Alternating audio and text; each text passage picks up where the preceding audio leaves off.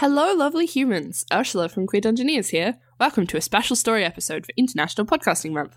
What you're about to hear isn't set in the world of Queer Dungeoneers, but it is set in the world of the first long running campaign the cast played together. This game forged our found family, and it's one of the reasons QD exists today. We use Masks, a New Generation, a system about teenage superheroes trying to find their place in a city already saturated in superpowers. The main character, Danny, was mundane, but came into her powers over the course of the campaign. I hadn't picked up a pen in years, but the experience of playing her inspired me to write again, and here we are. This story is a love letter to the power of role playing. I hope you enjoy the small snapshot into the world we built together.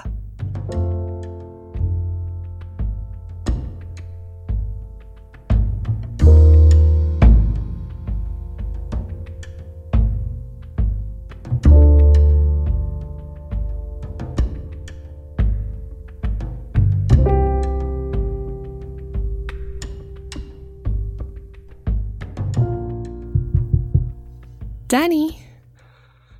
The words on the documents Danny was holding swam in her vision. She blinked rapidly, rubbed her eyes, yawned. Danny, honey. Hmm? Yes. Uh, sorry. Danny looked up at the figure in the doorway. Even now, after so many years, her heart swelled at the sight of Ansel, alive and well and real, and here, with her. We have a new arrival. She's. Uh, well, we need your help. All right, uh, I'll be down in a second. Ansel turned to leave, but stopped in the doorway. Are you okay? Danny paused. Out of all the things she had had to face in her life, lying to her partner was still one of the most difficult. Uh, I'm fine. I just didn't sleep well last night. All the night before? All the night before that? Are you having nightmares? I could come over tonight if it would help. No, no, I'll be okay. I've got to work late anyway. You should get some rest since you're teaching again tomorrow. Actually, shouldn't you be leaving soon? You'll miss your class. I've got a bit of time. Besides, this is important. I'll see you downstairs. Danny sighed and lowered her forehead to the desk. She could still feel Ansel's disappointment and hurt as her footsteps receded down the hallway. She signed the document she had been reading, filed it away, and left her office. In the hallway, several young children ran past, one nearly colliding with Danny as she emerged. At the last second, the child blinked out of existence and reappeared on the other side, still hot in pursuit of the others. Hey, no running in the hallways. Take your game outside, please. Danny yelled after them, but she couldn't hide the smile in her voice. Sorry, Miss Danny, the blinking one called back as the whole group descended the stairs and carried on towards the garden. Danny chuckled. The sound of laughter and play in the halls of the once silent and empty house she grew up in would never lose its charm, even if some of the rules were being broken. She followed them down the stairs and into the lobby, pausing to talk to a group of teenagers who had formed a study group under the stairs on the way. She could hear wailing even before she'd rounded the corner to the hallway where adoptions took place. They had divided what was once the large living room into three, with large glass windows facing the hallway, which itself opened up onto the garden outside. Danny could see Ansel talking to one of their caseworkers in the meeting room, and a basket with a squirming bundle of blankets inside sitting on the table between them. Electricity danced above it, swelling and crackling in unison with the cries. Danny opened the door. What's the story with this one then? Hello, Miss Lockwood. The caseworker greeted her warmly. Bit of a mystery, actually. She was found abandoned in the park across the road this morning. She's clearly got powers, but she's far too young to control them, and I, I think she's in pain. I thought maybe you should have a look at her. Danny frowned and reached out to pick up the child, but Ansel caught her wrist gently. Be careful. Her powers are painful. They're hurting her, and they'll hurt you too if you touch her. I'll be okay. Scooping the baby into her arms, Danny did feel the unpleasant prickling sensation of electricity running up and down her skin, even with the blanket between them. The child screamed and cried as Danny placed a hand on her forehead, and tiny forks of lightning shot towards everyone in the room. Ansel sucked in air through her teeth while the caseworker ducked and avoided it, clearly practiced at this point. Danny grimaced but kept her hand on the baby's soft head.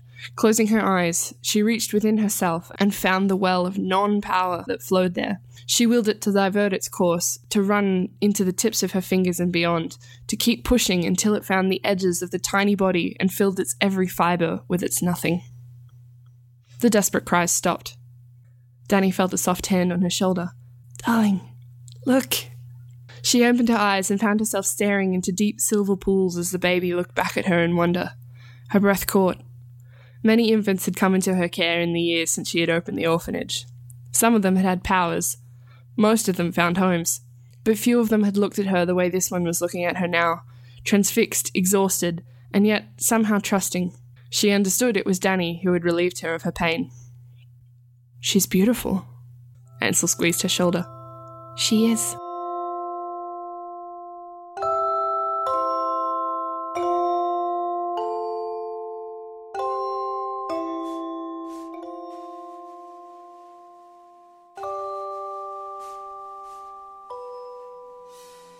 Danny was in her study, still cradling the baby, when Ansel returned from the university that afternoon. The child had fallen asleep with Danny's gentle rocking and waves of nullification power, and Danny herself was struggling to keep her eyes open. She looked up when Ansel poked her head around the door. Hey, she whispered. Hey, how's she doing? She's exhausted, poor thing. I don't think she's had a proper sleep in a while.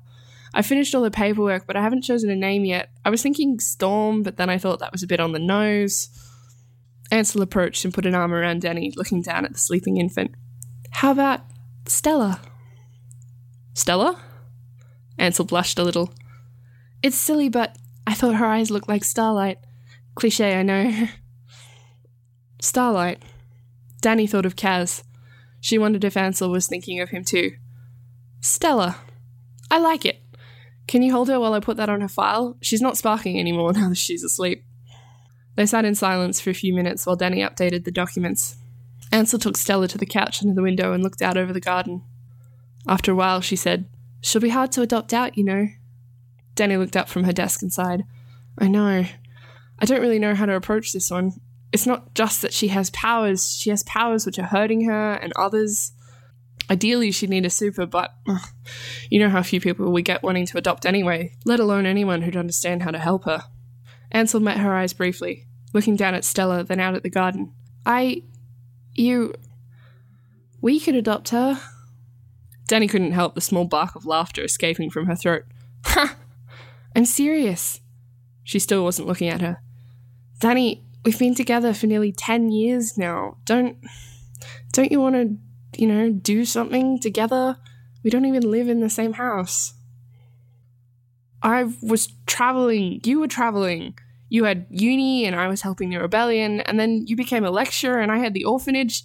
I know, I know, Danny. I'm not saying we should have done it sooner. We both had things we needed to do. And I, I love that we got to do them. But what about now? We're both living in Halcyon for the foreseeable future. There's no reason not to. Panic bubbled up in Danny's chest. There's a lot of reasons not to. Ansel looked hurt but not surprised. Like what? Danny opened her mouth to reply, but the words caught. All the reasons sounded childish and whiny, even in her head. Like I don't know how to be part of a normal family without losing it. Like I go out every night looking for versions of my mother that aren't dead, and if you knew, you'd stop me. Like I'll never be enough, and I'm still waiting for you to realize it. I need to go.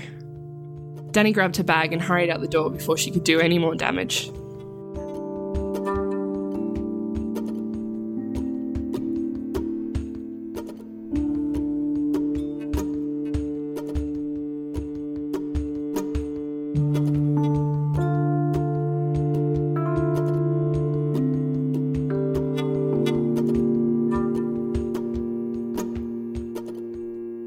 Dusk was just falling as Danny dropped her keys on the counter, opened the fridge, and pulled out the bottle of wine she had been saving for Ansel's birthday.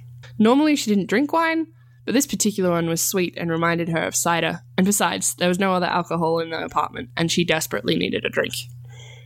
She was halfway into her second glass when there was a faint thump from the balcony and a soft rap at the window. At first, she was worried it was Ansel come to talk again, but only one person ever came in that way, and she knew he wouldn't force her to talk if she didn't want to. It's unlocked, she called. The door slid open and shut, briefly allowing the noise of the city to bleed in before being muffled once more. You can use the front door, you know. It's very easy to buzz you up. Danny teased, getting to fetch a second glass. Billy shrugged, his unkempt hair flopping unceremoniously into his eyes. I like climbing. Danny handed him the glass, giving him a once over she hoped was subtle, and as she did, replied, Who am I to deny a boy his hobbies? What's up? Baal busy tonight? He shifted uncomfortably and pushed his fringe away from his face to reveal a swollen eye that was beginning to darken.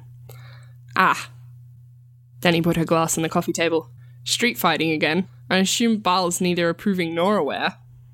No, well, yes, he worries and healing me all the time is really draining him, and I, I don't want to burden him any more than I am. Besides, this will heal overnight. You're not a burden, Billy. She stepped closer, trying not to hide her scrutiny this time. He looked pale, gaunt. The skin around his eyes, though coloured by bruising, had a sickly hue and a clammy look about it. He hadn't touched his wine. It's getting worse, isn't it? She took his free hand and felt it shaking, whether because of anger or fear, or the programmed obsolescence that was eating him from the inside, she didn't know. Billy? He didn't meet her eyes. Billy, you have to tell me if it's getting worse. Are you in pain? He chuckled dryly at that. No, of course not. But I think so, yeah. I'm not sure just how bad because I can't. Finally, he met her gaze and squeezed her hand back, lifting their linked fingers to his chest. Could you Danny nodded, took his glass and placed it next to hers, and lay her free hand on Billy's breastbone, palm pressed flat, fingers splayed. For the second time that day, she reached within herself and pulled the nothingness from her core. She sent it into Billy, willing his supernatural numbness away with her own. She felt him tense under her touch, a small gasp of surprise and pain escaping his normally unreadable facade. Immediately, she let the effect snap back within her own body. Are you okay? Billy swallowed and nodded slowly.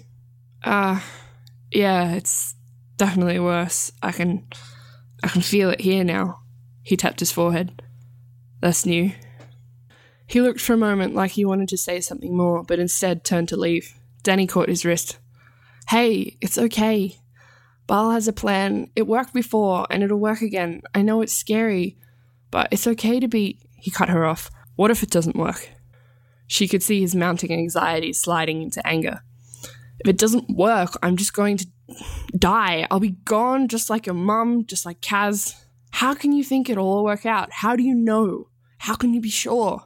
She frowned and put her hands on her hips. Done yet? Billy began to open his mouth, but this time she cut him off. I know what you're doing. It's not going to work. You can't push me away again. The fight left him all at once and he slumped on the couch. I know. It's just. I'm scared. Not for myself, not really, but I see how much it's going to hurt Baal if he can't if he can't fix it. I saw how much it hurt you and Ansel when Kaz left. I just I can't put Baal through that. Or you. Danny sat down at the edge of the couch and waited silently for a few moments, processing. Billy, I have faith in Baal's abilities. If something happens, if it doesn't work, of course I'll be devastated. I love you.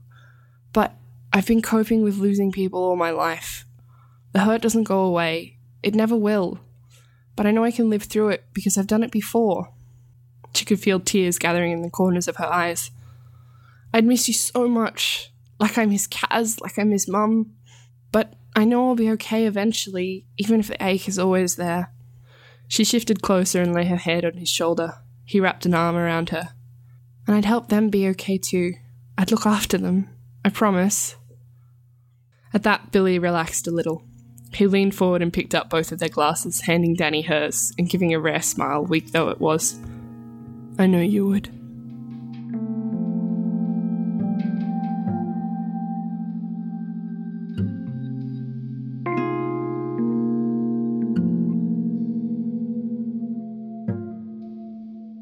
Later that night, Danny was woken by a soft buzzing at her wrist.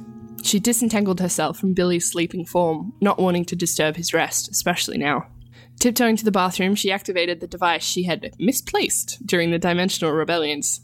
The holographic display flickered to life, bringing her face to face with her mother. Well, sort of.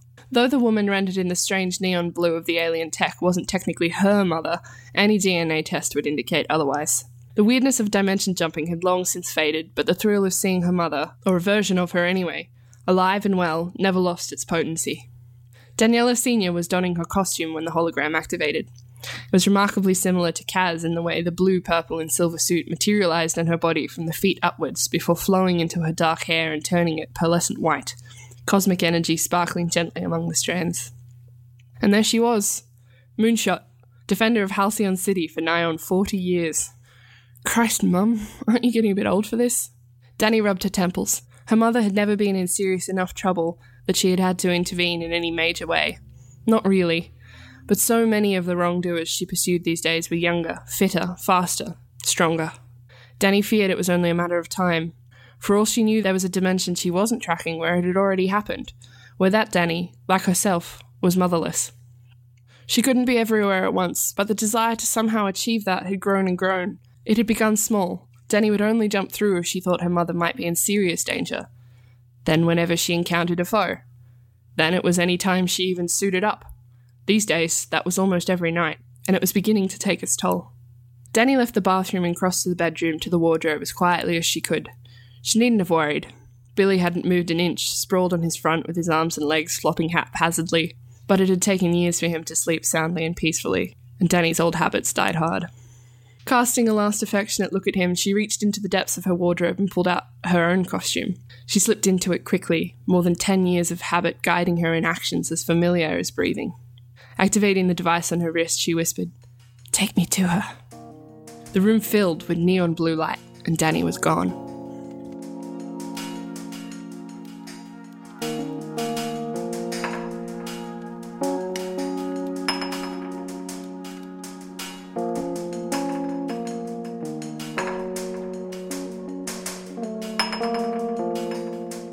Danny appeared in an alleyway somewhere near the city centre. It stank of old garbage and tomcat, but Danny was used to it at this point. She cast her gaze upwards, knowing that her mother preferred to travel on the rooftops. It took a few seconds, but. There, the telltale glint of moonlight. Danny reached out with her extra senses, closing her eyes. Yes, right where she thought she would find it, the soft glow of a superpower that meant her mother was nearby. In Denny's power sense, Moonshot's whole body glowed the same pearlescent white as her hair. She sat like that for a few seconds, just watching. She could latch on if she wanted to, hone in, but she didn't dare. Sometimes when she did that, the person could tell, and she couldn't risk alerting anyone of her presence outside her home dimension, no matter how much she might want to. Moonshot, the woman, were men, who both were and weren't her mother, could never know. Was it selfishness to protect other Dannys from her suffering? Altruism? Both? The bright spot in her senses bolted. Danny's eyes flew open and she stumbled. Shit! She took off in the same direction as Moonshot, trying to find her again in her power sense. If she focused, she could use it over her regular sight, but between that and weaving among the buildings, Danny couldn't keep up. Moonshot could glide on manifested moonlight, leaping from rooftop to rooftop, unstoppable in the pursuit of her foe. Powers Danny had ached to possess when she was younger. Well, she had inherited some of Moonshot's stubbornness and skill with a bow, because without breaking stride, she fired a grappling arrow and let the momentum carry her up the side of the building. When she reached the top, she paused and closed her eyes once more. Up ahead, Moonshot's glowing white silhouette suddenly clashed with someone whose power was a dull grey wall. Danny raced forward, managing to keep her power sense active with her eyes open this time. She leaped across the first gap, grappled across the second. She could see the outlines of Moonshot and the person she was pursuing now. Their aura was odd. It wasn't like Danny's own, which seemed to suck in all light, but it was similarly intangible. They seemed impenetrable, untouchable, immutable. She slowed her pace. Even under the cover of darkness and with her stealth tech, she didn't want to be spotted. She would only intervene if she absolutely needed to, and even then, only from cover. Moonshot was stalking her prey now, unaware of her own pursuer. Danny kept pace. After a while, she realized they were heading out of the city, did Moonshot know? Danny hadn't decided what to do when she felt another blip on her radar. But that couldn't be right. It was the same grey nothing aura, the one ahead of Moonshot, but it was behind her. Stranger still, it was still ahead, too, leading Moonshot and Danny onwards towards the docks. But no two auras were the same, not ever, not even between dimensions. Similar, yes, but coloured by each divergent experience. Never identical. These two were totally unreadable, and the one behind Danny was closing on her, fast. Danny dove behind a large set of solar panels. Her mother would have to be okay on her own for a little while. She couldn't risk being seen. But the second aura slowed to a stop as it neared her, and Danny stifled a sound of surprise as a figure in what was unmistakably Apex armor came into view. Her power sense flickered off like a light switch. Danny knew the person in front of her by many names Lady Ash, Dr. Sam Richardson, Mother Killer. But if there were two of them, that meant. Jesus fucking Christ. Danny barely breathed the words, but Dr. Richardson turned in her direction, scanning until her eyes landed directly on the hiding spot. So you are here. The doctor took off her helmet and pushed her sweaty hair out of her eyes. Come to check up on me? I thought I'd seen you around a few times, but I couldn't be sure. I didn't know this was Janus. I just came to protect my to protect Moonshot. Danny managed to keep the waver out of her voice, but she was alarmed and afraid to see this woman again. Not only was she the reason that Danny's mother, her real mother, was dead, but Danny had banished her to this dimension, the one they called Janus, ten years ago. When her team had stumbled into Janus, they had discovered that in this dimension, Moonshot lived, and subsequently that in their own dimension, the psychologist and superpower specialist who had helped them in so many ways was actually the one responsible for her death. As much as I'd love to catch up, we need to keep moving. Lady Ash is leading Moonshot into a trap. Hope you're as quick as that bow as you used to be. I'm quicker. Danny turned and ran, not caring if Richardson followed.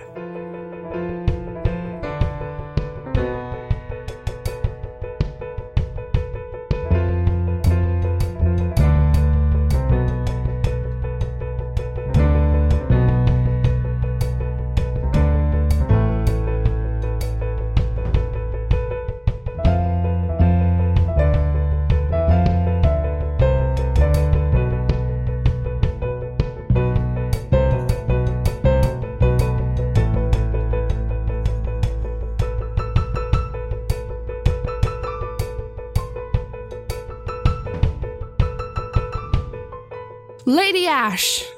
Moonshot's challenge rang out across the abandoned dockyard, the lights of the city reflected off the water, twinkling and serene and oblivious to the confrontation happening on the shore. Lady Ash said nothing. She strode towards Moonshot with purpose. Moonshot pulled her bowstring back. An arrow of concentrated moonlight coalesced in the notch.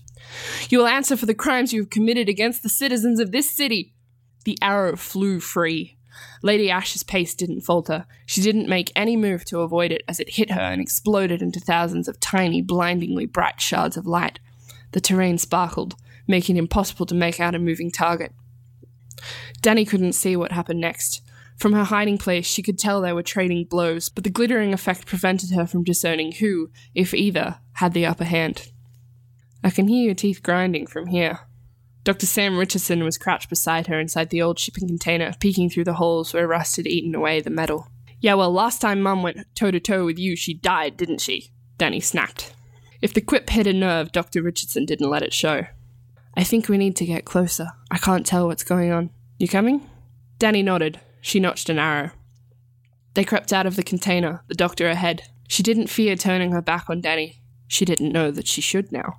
As they approached, Danny began to make out Moonshot, dancing around Lady Ash, always a moving target, never staying still, and never missing. The blinding starlight was regenerated every time it began to fade. But Lady Ash was barely attempting to fight back. She seemed focused on keeping her footing, matching Moonshot's blows when they occurred, and she didn't have a scratch on her. Danny frowned.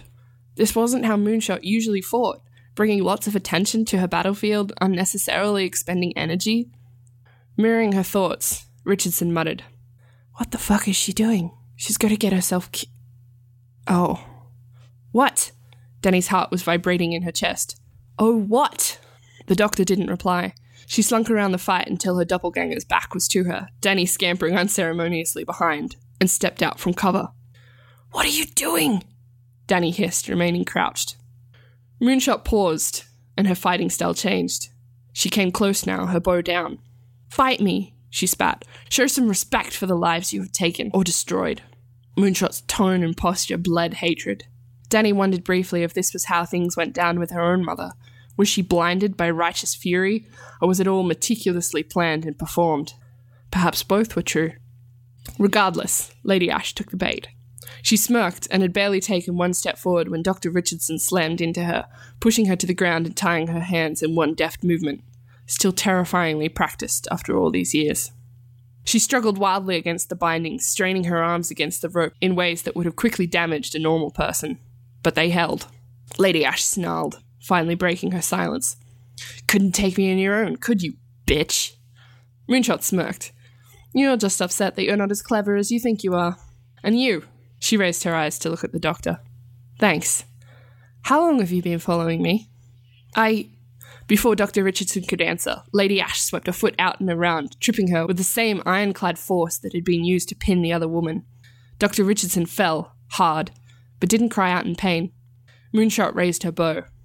An arrow struck Lady Ash just above the collarbone, but it was black and very much made of tangible metal.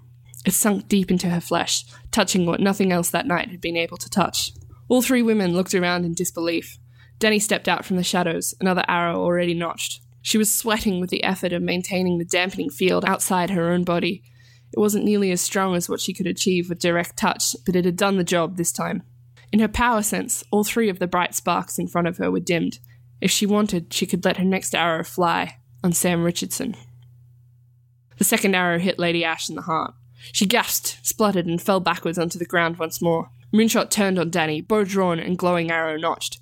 Who are you? What are you doing? They're with me, it's okay. Dr. Richardson wasn't looking at Moonshot. Her eyes were locked with Lady Ash's, watching herself gasp and bleed out, their identical faces the same white pallor. Moonshot lowered her bow and the arrow disappeared. She knelt by Lady Ash and pulled the arrow from her chest. I would have preferred to bring you before the law, but I will not watch you suffer. You have answered for your crimes. Rest now. Lady Ash managed a chuckle, which turned into a cough, and with her last breath, she spat the blood expelled from her lungs in Moonshot's face. She fell limp. Moonshot gently closed her eyes. Dr. Richardson remained still. Danny felt tears gathering under her domino mask and spilling over.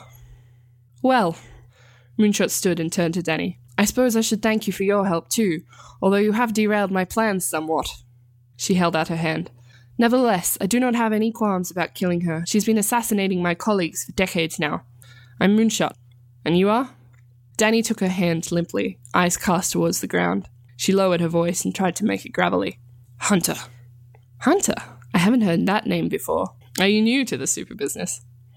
I'm a traveler. I came on behalf of someone I loved who is gone because of her. Danny gestured to the body on the ground with her arrow. A super from outside Halcyon. That is rare, but not unheard of. I can't say I condone revenge, but neither am I one to judge. She turned towards Dr. Richardson. We were interrupted before, but I am still very keen to know who you are and why you have been shadowing me for so long. I first became aware of you a while ago, but you didn't bring any harm, so I thought nothing of it. But tell me, why are you here? Dr. Richardson paused for a long time before answering, and when she did, she cast a long, unreadable look at Danny. Lady Ash is my twin. We have the same abilities, as you've gathered. When I found out she was working as an assassin, I knew I was the only one who could stop her. Then you started tracking her, so I tracked you. I knew you couldn't stop her. She's invincible, as you've likely figured out. I suppose I wasn't careful enough, though. She mixed lies with truth so eloquently, it made Danny's skin crawl. Same powers, huh? That's unusual, even in twins. Well, I appreciate your patience in bringing her down, and for working out my plan. I knew it was too risky to try and contact you, so I banked on the fact you were following me, as usual. I didn't realize there were two of you, though. How long have you been following me, Hunter? As long as she has. Yes. And not just her, but Moonshot didn't need to know that. Are you going to stop now? Please? Danny and the doctor exchanged a glance. Yes, yes, they said in unison. Moonshot let out a breath. Thank you. Now, if you'll excuse me. She placed a finger to her ear. It's Moonshot. Yes, I'm fine. She's dead. I had some help from my shadow. I'll tell you the full story later. I just wanted to let you know I was okay. See you soon. Moonshot turned back to Danny and Dr. Richardson. Well, thank you again. I have to go sort the rest of this out, but maybe we will meet again. Maybe, Danny said, swallowing around the lump in her throat. Safe travels, Moonshot. And you. Moonshot knelt and gathered Lady Ash's body in her arms. She lifted her foot, and a beam of tangible moonlight appeared underneath it, holding her weight. With one last nod, she pushed off and sped away impossibly fast back towards the city. Danny and Dr. Richardson stood in silence for several minutes. Dr. Richardson was the first to speak. So, Hunter, huh? Those genes finally came through for you. Yes. Danny was watching the spot where she had lost sight of the moonbeam. When? Not long after we put you here. I'm not sure what triggered it. It might have been Kaz when he fought a version of himself back when this whole dimensional mess began and flooded the city with cosmic energy, but they might have just activated one day. The first time, it was against an enemy that we had no business trying to fight, and we were losing, and it just happened. I don't know. I haven't been able to get any answers about how it all works because it's not a power. It's the opposite of that. It's nothing. Maybe it was always there. Maybe it wasn't. I don't think I'll ever be able to find out. Danny took her mask off and dried her cheeks with the sleeve of her costume. Dr. Richardson didn't reply right away. She swallowed several times, opened her mouth, closed it.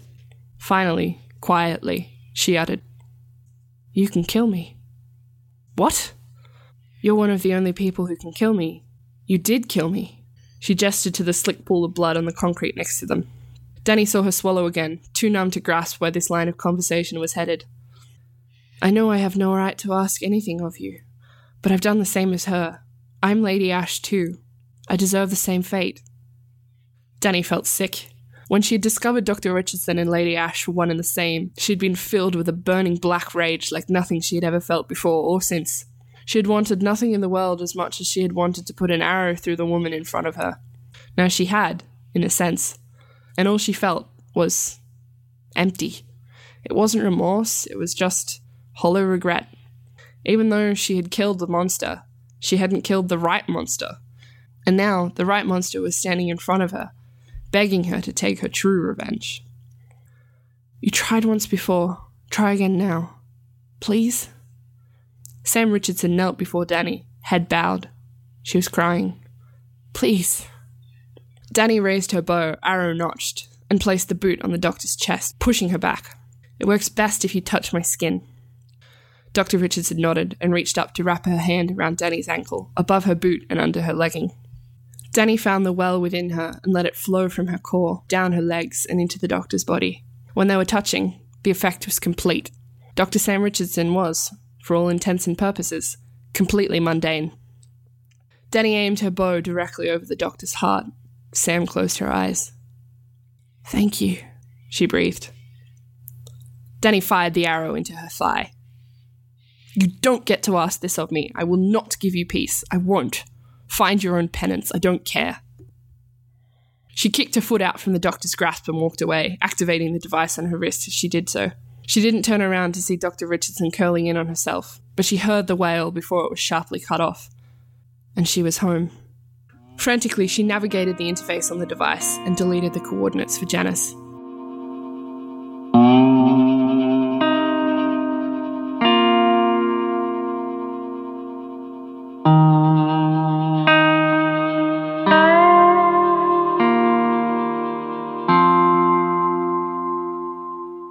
Danny tore the device from her wrist as soon as it beeped a small confirmation.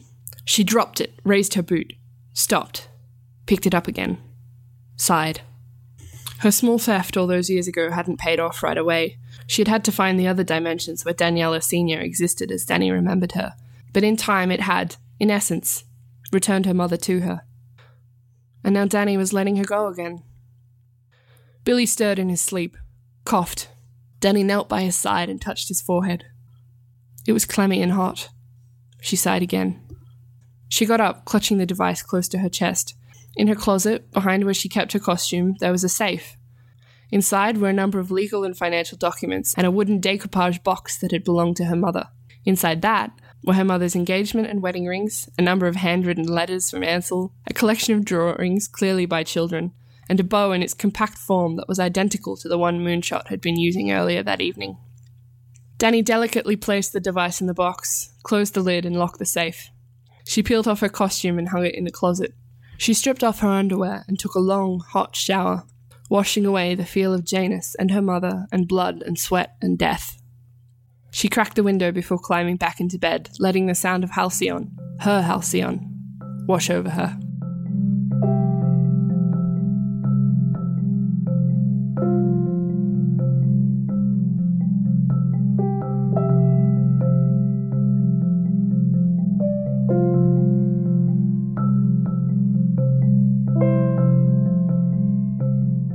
Danny dreamed she was sitting on a grassy hill with Kaz, looking up at a night sky impossibly populated by stars of all different colours, with comets and Milky Way trails crisscrossing through it.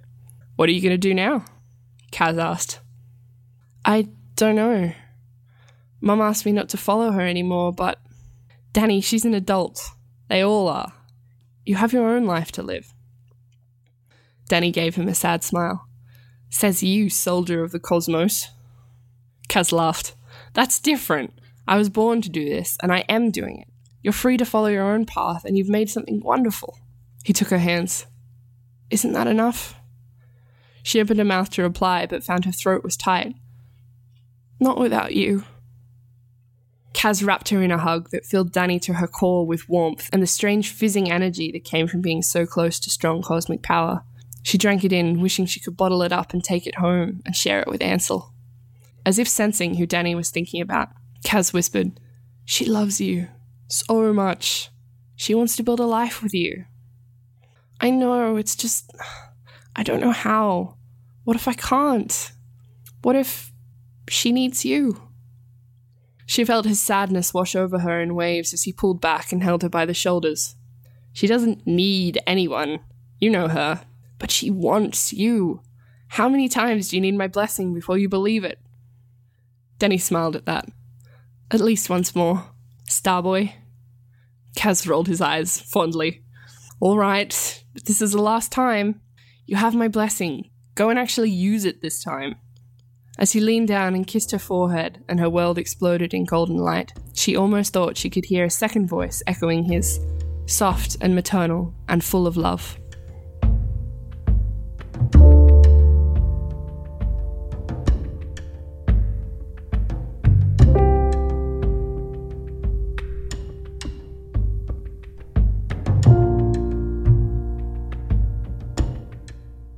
When Danny woke, Billy was gone, but a note on the pillow read, Thanks for everything, B. Despite her eventful night, she felt more rested than she had in weeks and filled with a drive she didn't quite understand. She got up and got dressed in a hurry, barely remembering to brush her teeth and hair, and fumbled with the safe in her closet once more. She pulled out the decoupage box, found what she was looking for inside, and left without locking it again. Instead of driving to the orphanage, she turned the opposite way, calculating the time in her head over and over, hoping she was early enough. Danny pulled across the driveway, relieved to still see the car in the porch. She didn't even bother to close the door. She took the steps two at a time and was just about to use the knocker when it opened. Ansel stood there, cradling Stella wrapped in a rubber swaddle in her arms, small arcs of electricity running across the infant's fuzzy forehead. Danny was too giddy with nerves to be surprised to see the baby. Danny? What are you doing here? Danny opened her mouth, closed it again. Slowly, she knelt and pulled out her mother's engagement ring, holding it between a trembling thumb and forefinger. Marry me? Ansel's eyes widened. She took Danny's hand, Stella still firmly grasped against her body with one arm, and pulled her up into a long kiss. I thought you'd never ask. Yes.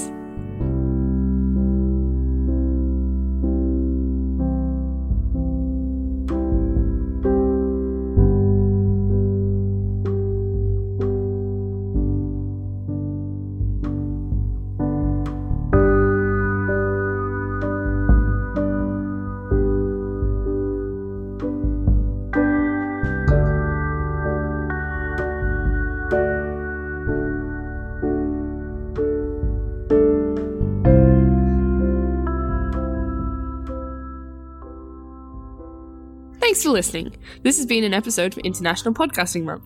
To hear other great stories, actual plays, and RPG content, go to internationalpodcastmonth.com and join the conversation on Twitter by using hashtag IPM2019 or following at PodMonth. Bye!